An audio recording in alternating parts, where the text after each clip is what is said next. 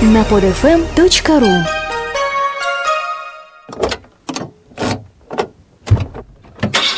Автомания. Программа для автомобилистов.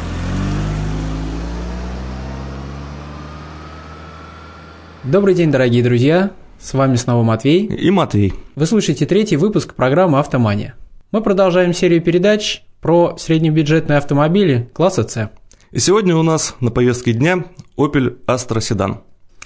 Astra третьего поколения дебютировала в 2004 году. Эта генерация еще в строю и выпускается в ряде стран, в том числе и в России.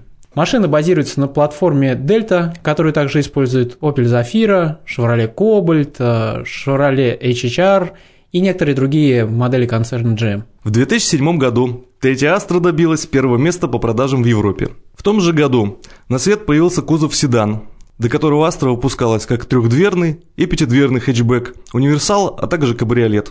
Автомобиль в основном нацелен на рынки стран третьего мира, где позиции седанов традиционно сильны. Как ни прискорбно признать, но Россия как раз одна из таких стран. С 2008 года Astra производится на заводе General Motors в Шушарах, что под Петербургом. Как вы помните, в прошлой передаче мы рассматривали Ford Focus второй генерации, который выпускается также в пригороде северной столицы, во Всеволожске. Локализованная версия Форда порадовала качеством исполнения. Посмотрим, что из себя представляет российский Opel. Да, но сначала я хотел бы рассказать о модели в целом. Седан смотрится не в пример многим одноклассникам с пришитыми багажниками, гармонично, даже солидно.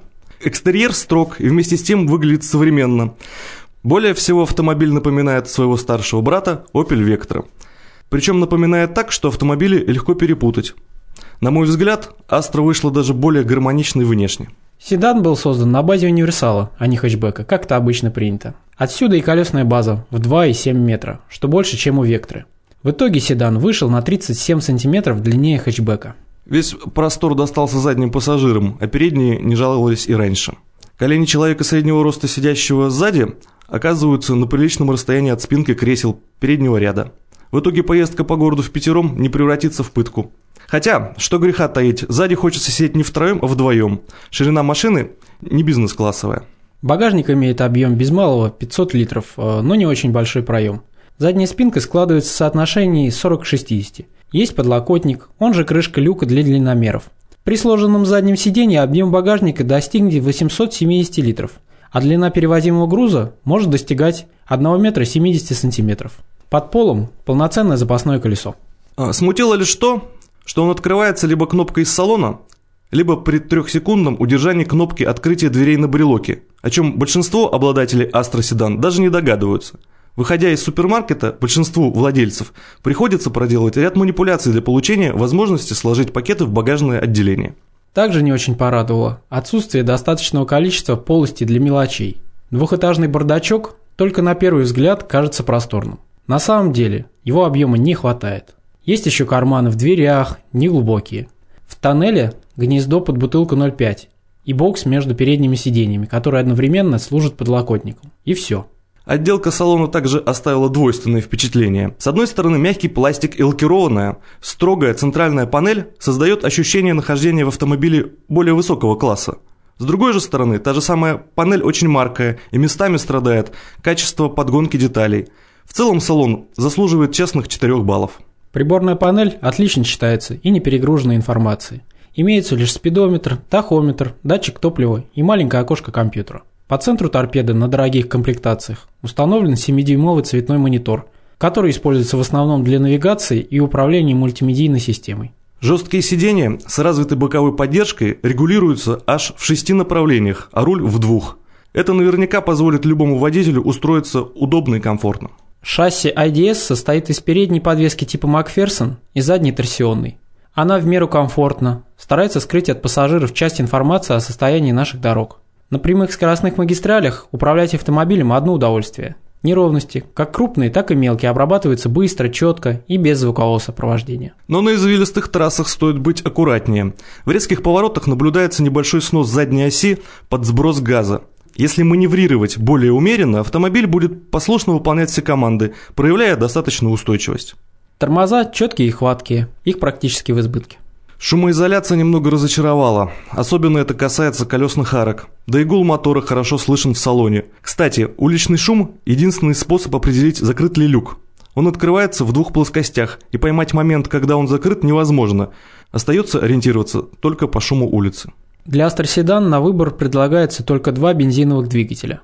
1600-кубовый выдает 115 лошадиных сил и агрегируется с пятиступенчатыми механикой либо роботом. 140-сильный мотор очень неплох, несмотря на старый четырехступенчатый автомат. Автомобиль послушно и практически без задумчивости реагирует на нажатие педали акселератора, позволяя выполнять быстрые и четкие маневры.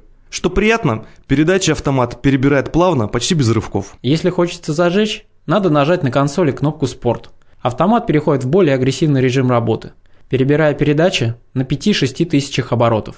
Средний расход 140-сильного двигателя с автоматом в городе при активном вождении за день вылился в 15,6 литров на 100 километров. Будьте осторожны. Младший двигатель в тандеме с механикой также не разочаровал. Его вполне хватает для активной езды по городу, но для обгонов по трассе лучше подходит более мощный. Роботизированную коробку использовать не удалось, но их работа пока зачастую оставляет желать лучшего.